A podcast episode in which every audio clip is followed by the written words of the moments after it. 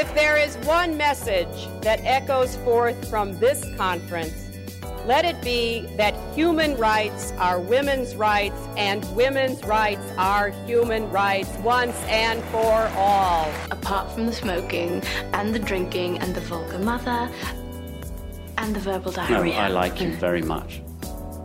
Just as you are. I want you to listen to me. I'm going to say this again. I did not have sexual relations with that woman. The message is simple. It's time to bring about fundamental change. Hello, and welcome back to Barely Getting By, the long 1990s. I'm Chloe Ward. And I'm Emma Shortis. So, like we said at the start of this second season of Barely Getting By, 2016, that very tumultuous year that saw, amongst many other things, the election of Donald Trump as US president, means in a way that we should be revisiting the 90s, and particularly the Clinton presidency and their ongoing mixed legacy for the US and the world.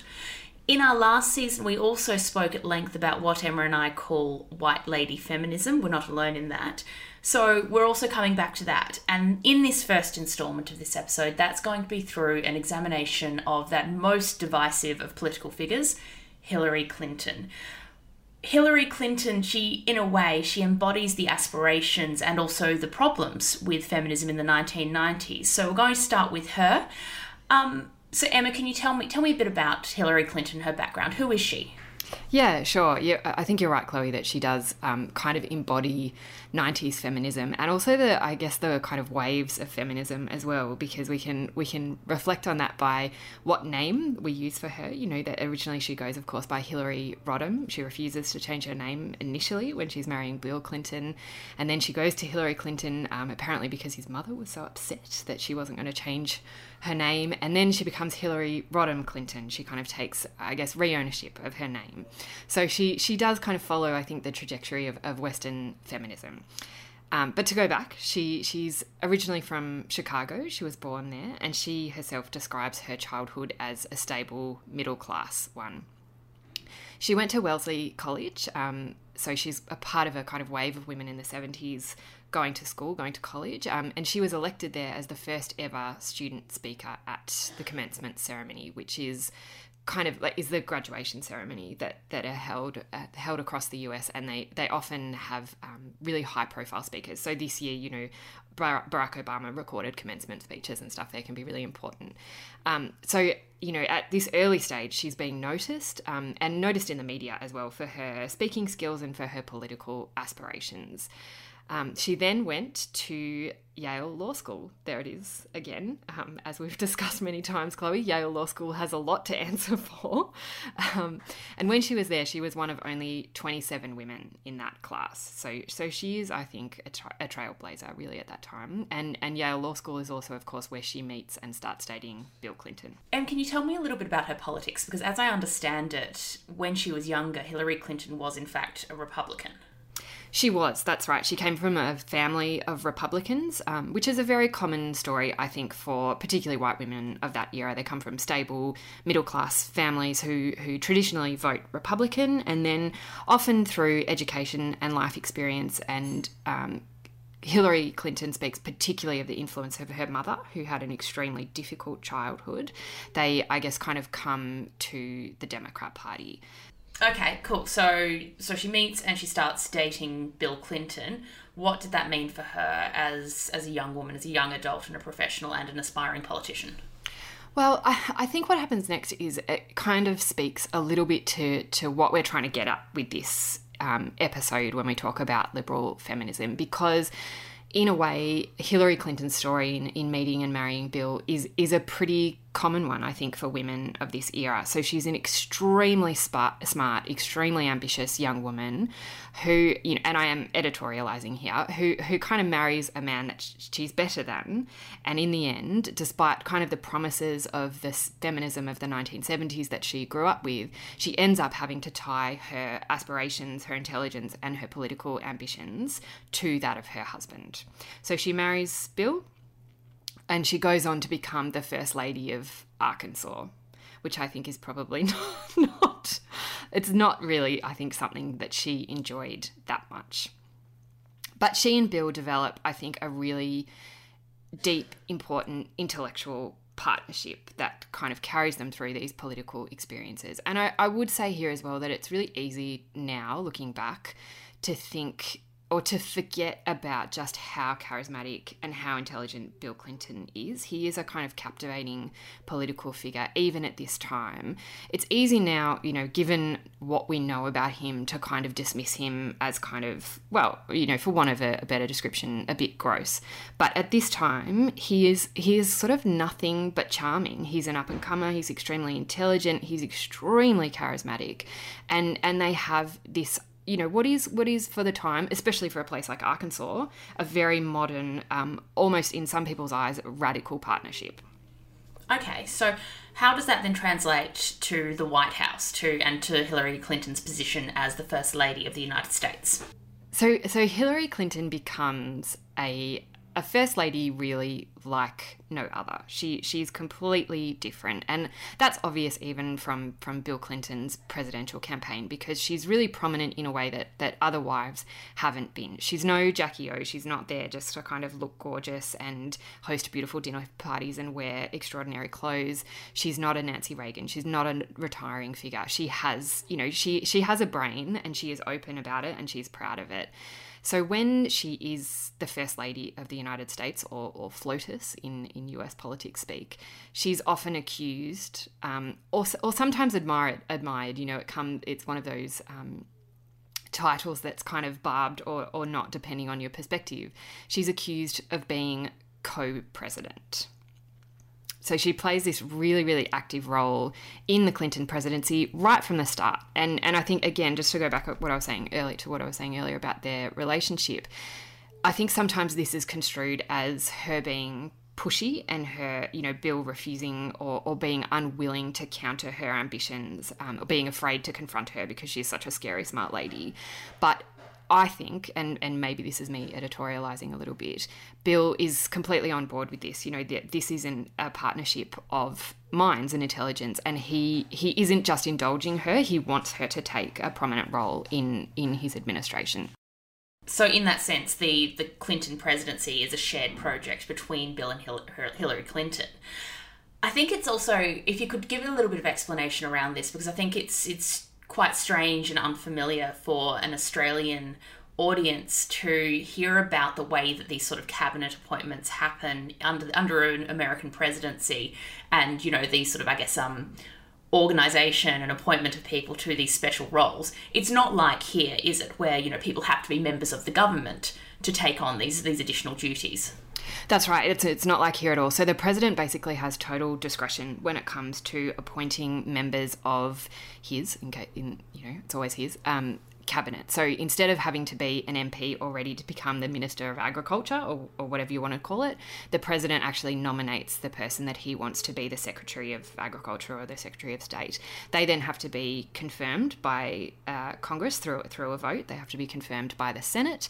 Um, for for secretaries. But in the case of Hillary Clinton, in during the Bill Clinton presidency, she was kind of appointed to a to manage a, a, for want of a better word, a kind of task force when it came to healthcare. So she didn't have to be confirmed by the Senate. She was kind of leading this policy initiative, and that's again because the president has discretion to do that to appoint basically whoever he wants to to you know to draw on the best minds of the nation as he sees fit. So. Um, early on in the Clinton presidency, in fact, even before he's kind of, um, even before he takes office, the flagship issue that Hillary takes up is healthcare. The message is simple it's time to bring about fundamental change, control our nation's soaring healthcare costs, and provide security for American families again. So, Bill Clinton has campaigned on healthcare um, as part of his bid for the presidency. And he has been very clear, along with Hillary, of, course, that he wants every American to have healthcare. So this is an issue, as as people might know, that has come up time and time again in American politics, and it's actually this initiative, the Clintons' efforts to get some form of universal health care, I suppose that marks the beginning of a debate that has been raging for decades, and and the, it's this reform that has kind of shaped the contours of that debate. So the Clintons have this kind of radical project, I suppose, of trying to get healthcare to all Americans, and it's Hillary that leads the task force. Cool. So, so what does Hillary Clinton do in healthcare? So she spends basically a little, a little bit under two years trying to develop a healthcare package, a new healthcare package for all Americans.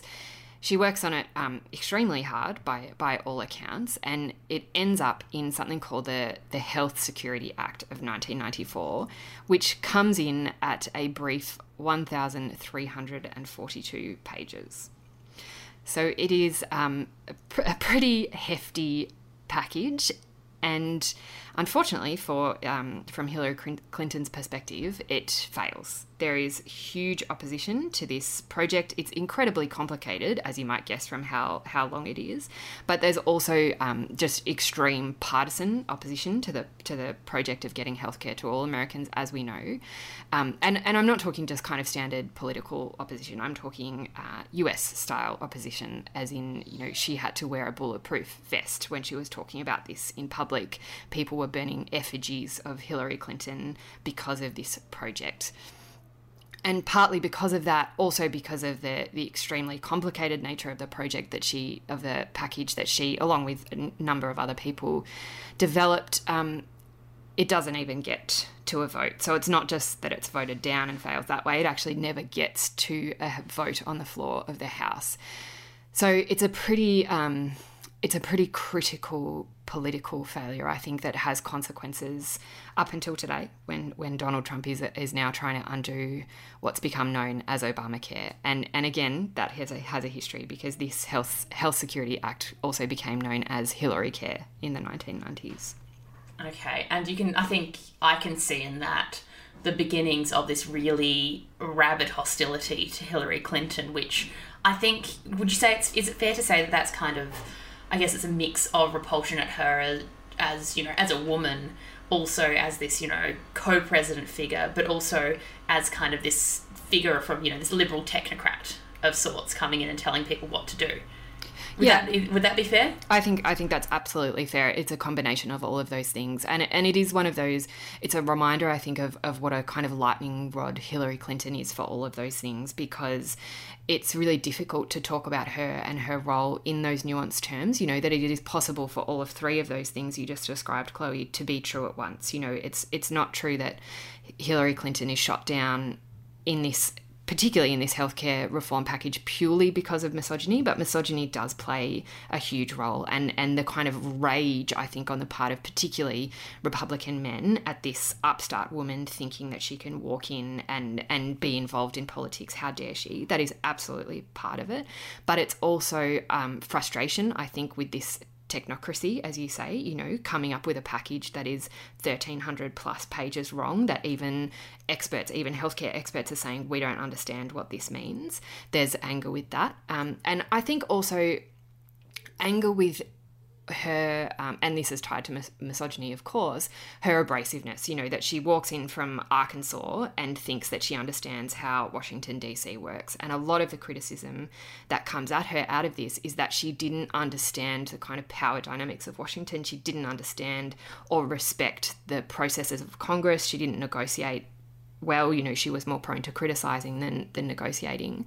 And it's, again, I think it's possible that that is at the same time, partly mis- misogyny, but also partly valid criticism.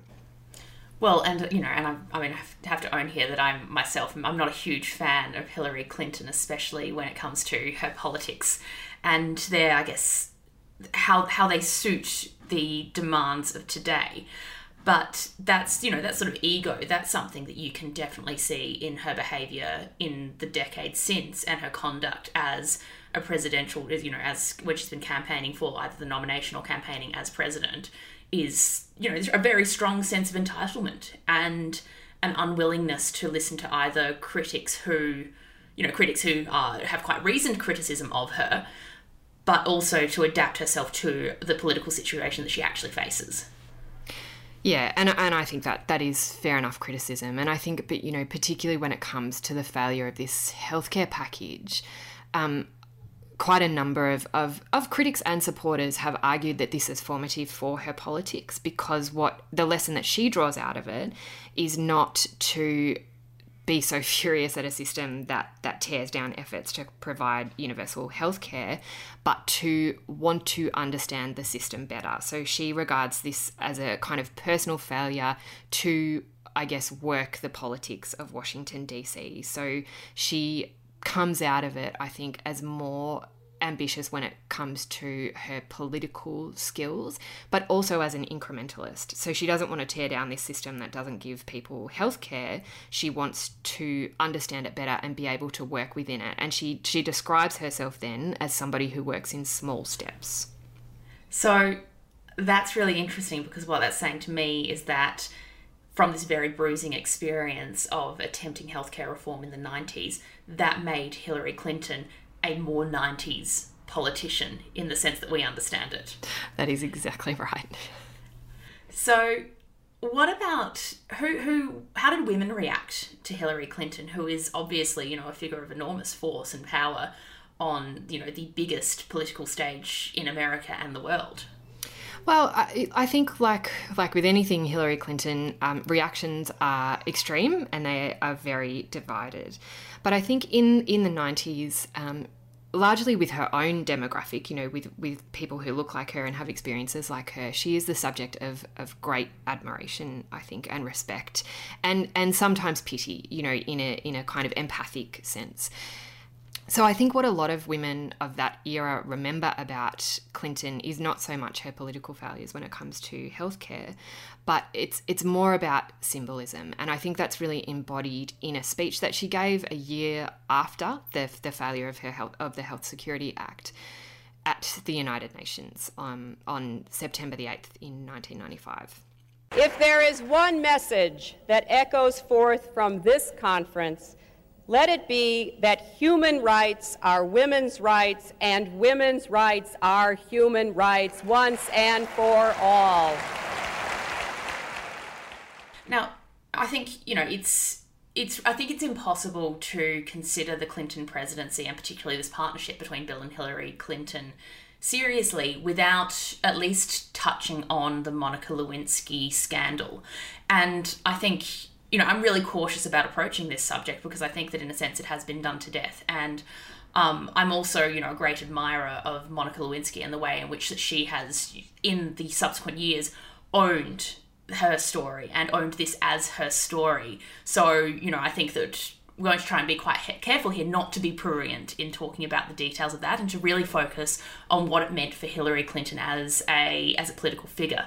Um, last year, Monica Lewinsky visited Melbourne, where Emma and I both live, and I actually bought us both tickets to go and see her. But unfortunately, Emma missed out um, because she was having a baby that weekend.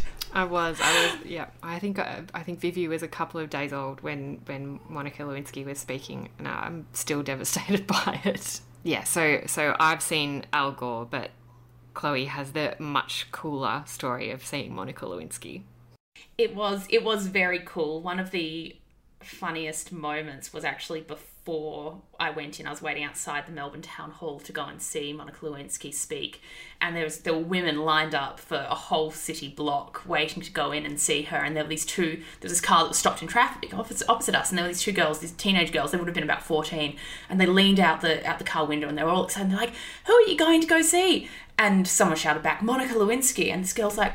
I don't know who that is. And then a second later, she pops out her head and she's like, "My mum knows who she is," which I think um, I think that that I found that quite heartening because I do think that there is a sense in which Monica Lewinsky has the right to be forgotten in some way and not to be this, you know, this extreme, this extremely representative figure of the 1990s.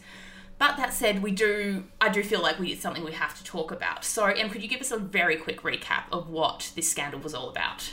Yeah, sure. And I, think you're right that this has been absolutely done to death. So I also don't want to spend too much time talking about it. But I, I guess in short, um, Monica Lewinsky moved to Washington, D.C. just a few months before Hillary Clinton gave that speech about women's rights are human rights at the, at the UN. She, she moved there because she had an internship with um, Bill Clinton's chief of staff. She then had a two year um, so called affair, and I'm using that term carefully for, for reasons that we'll probably get into. Um, she had an affair with the, the president that became public in 1998, and as we know, the scandal of that consumed the rest of his presidency and, and kind of continues to define it and to define the political career of Hillary Clinton. So, Bill Clinton denied the affair initially um, with that famous phrase, I did not have sexual relations with that woman. And I think the phrase that woman kind of encapsulates what we want to talk about when we talk about 90s feminism and, and Hillary Clinton and Monica Lewinsky. Because Hillary Clinton does play a really important role in this this scandal that that maybe doesn't get as much attention as, of course, Bill Clinton and, and Monica Lewinsky do. But I think it's really important to examine Hillary Clinton's role in this because it tells us a lot about white lady feminism in, in the 1990s. So so as I said, Clinton, Bill Clinton initially denies this affair um, completely, and Hillary goes all in with her husband. Um, so in January of 1998, really early on in this um, scandal, she goes on the Today Show and she says that this is all a vast right wing conspiracy that has been conspiring against my husband since the day he announced his run for president. So it's it's framed as the Republicans out to get Bill Clinton in any way they can, which is true you know, there, there is absolutely true to that statement. Now, no one is, I think, really surprised by Hillary Clinton doing this because she's actually done this before. So in January in of 1992, before Clinton is elected, elected during his campaign, uh, a woman called Gennifer Flowers spoke to some tabloids and, and claimed that she'd had a 12 year affair with the aspiring president, that he she had been his mistress. In response to that, Hillary Clinton goes on 60 Minutes with Bill, and and she says um, in an iconic phrase that I think sometimes now is associated with the Lewinsky scandal, but is actually about a different woman. She goes on and she says, "You know, I'm not sitting here, some little woman standing by my man like Tammy Wynette. I'm sitting here because I love him and I respect him and I honor him and what he's been through and what we've been through together." And then she says, "And you know, if that's not enough for people, then heck, don't vote for him." And I'm, I'm using that quote because it's really important because her saying that effectively saves his presidential campaign. It's tanking at the at this time because of this scandal and a few other things, and her going on and, and standing by her man, even though she says that's not what she's doing, um, really saves the campaign. And you know, then we fast forward to 1998, and she's doing the same thing again, but this time she's got help. She has help across uh, kind of white Democrat progressive America. Yeah, so look, I can see, you know, Hillary Clinton as a political operative and also as, you know, as the partner of this man. I can understand why it, it makes sense, even if I don't entirely respect it, um, that she would turn very sharply against Monica Lewinsky and she would make Monica Lewinsky out to be the villain in this scenario, which we know was not the case. This was very much, in a lot of senses, this was this was a real setup. What about other women? So, did other women demonstrate any solidarity with Monica Lewinsky? Uh, they certainly, they certainly did, and especially early on, I think Lewinsky was um, kind of construed as the victim in all of this. But where it mattered, that changed very quickly. And I think the kind of um, one of the important examples of that is a columnist for the New York Times called Maureen Dowd, who who still writes for the Times, um, because she, uh, you know, initially I think was sympathetic to Lewinsky, um, as were many people.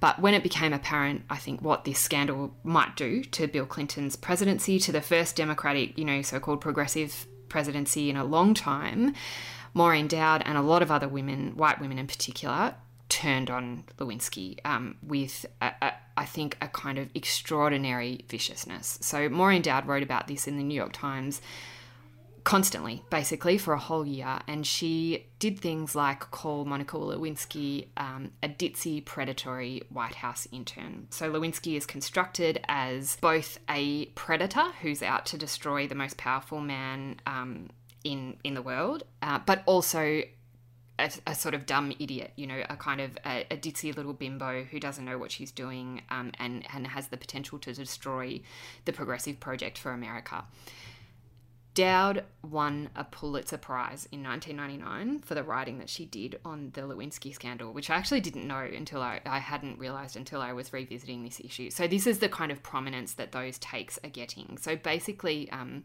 Lewinsky is totally thrown to the wolves in, in this scandal by progressives everywhere who, who turn on her. So, this, this poor young woman is is basically getting it from everywhere. She's got Republicans out to destroy her. She has investigators threatening her with life in prison, and she has you know uh, so-called progressive women calling her a ditzy predator. So this is an extraordinary attack on a young woman, and it it worked in the end. You know, I think we can argue um, forever about whether the affair should have brought brought down a president. You know, whether this relationship should have stayed private, whether the president should have been impeached, whatever. But I think what there's no doubt about is that a young woman's life was almost destroyed um, through no real fault of her, her own. And a lot of that was done by powerful white women. This is something that does come up time and again, as especially in the Me Too era, as you know, we're coming to this long overdue reckoning with the ways that a lot of powerful men abuse their power and their privileges. I think Monica Lewinsky, and I said before that you know I really admire her. She has emerged from this as in an extraordinary way to become an advocate for victims of bullying and victims of abuse. She also has an absolutely incredible Twitter thread. She has such a great sense of humor. Um, what about those apologists? What about the people who are like Maureen Dowd who are apologizing for Bill Clinton? Have they ever expressed any remorse for what they did? No, not really. And I think this is why, again, it's as much as it has been done to death, it's important to revisit Lewinsky because, in the way that those kind of two strands ha- have gone, in terms of, um, I suppose, the way that Me Too has influenced the way that we think about it, is that you do see.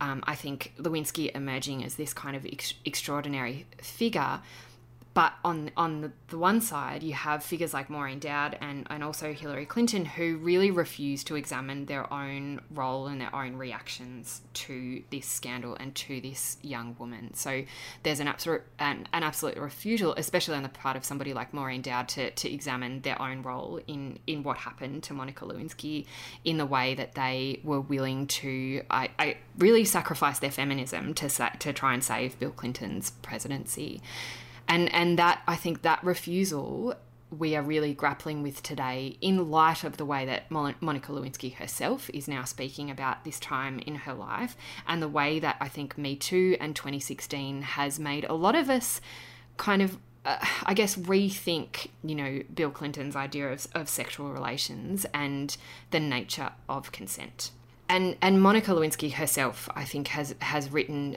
um, some just extraordinary pieces about this, reflecting on this period in her life and what it means in in the light of Me Too. And I'm just going to read some of what she's she's written about this from a piece in Vanity Fair because I think.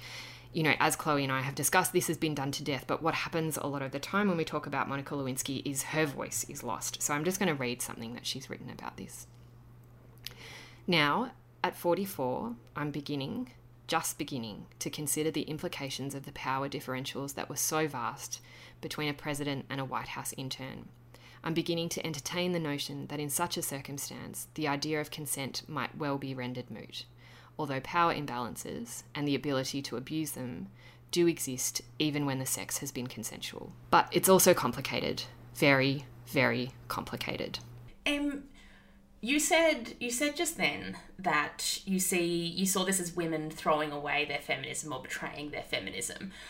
I think maybe this is actually a an expression of a particular type of feminism. This is the feminism of the 90s that we grew up with and that we found so we find so troubling today. Could you could you define that in a few words? Yeah, sure. And I, think thanks for picking me up on that because I think you're right. This it is a kind of particularly 90s form of feminism that is embodied by Hillary Clinton and and a generation of white women I think who who I guess, are promised in the 1970s that they will not have to play second fiddle to the men in their lives. And, and throughout their lifetimes, through their own careers, they see just how much that isn't true. So, in one sense, I think I have a great sympathy for Hillary Clinton and, and women like her.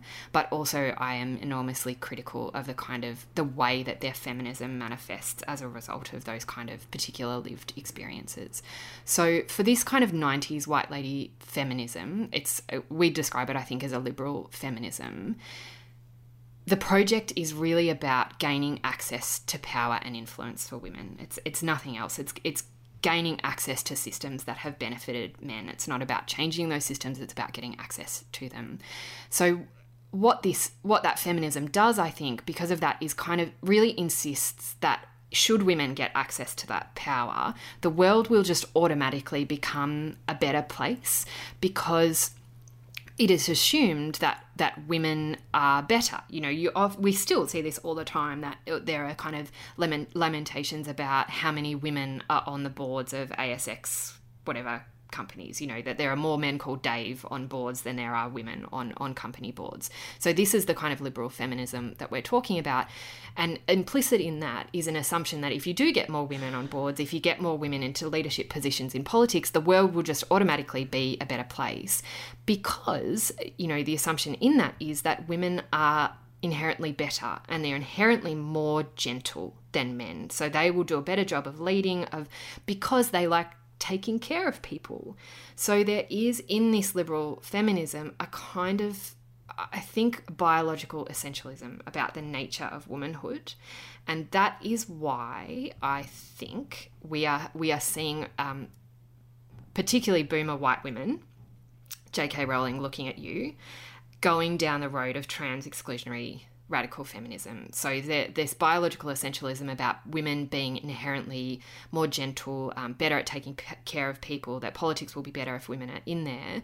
That's why I think there's a particular subset of women who are so threatened by trans people. And I think that's I think that that's a really interesting and a good way of putting it because you know we've spoken before on this podcast about waves in feminism, and I I increasingly don't think that's a very useful way of thinking about feminism because I think a lot of feminisms run together and in people in the examples of people like Hillary Clinton but also people like J.K. Rowling what we're seeing is kind of a second wave feminism that's making itself very comfortable with capital and also that is also extremely comfortable with a very fixed idea of what a woman being a woman means and also what being a feminist means and i think that one of the lessons that we've certainly learned in the last few years and a sense in which i think we have left the 90s behind is that feminism means a lot of things, it also absolutely does not mean those things that people like Hillary Clinton and J.K. Rowling have turned out to stand for.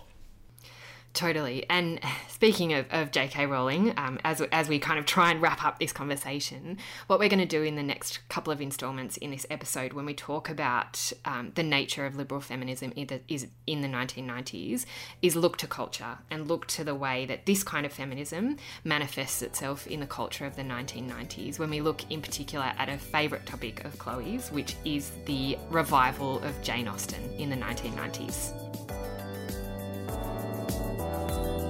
Barely Getting By is supported and produced by RMIT University. Original music by Stuart Cullen.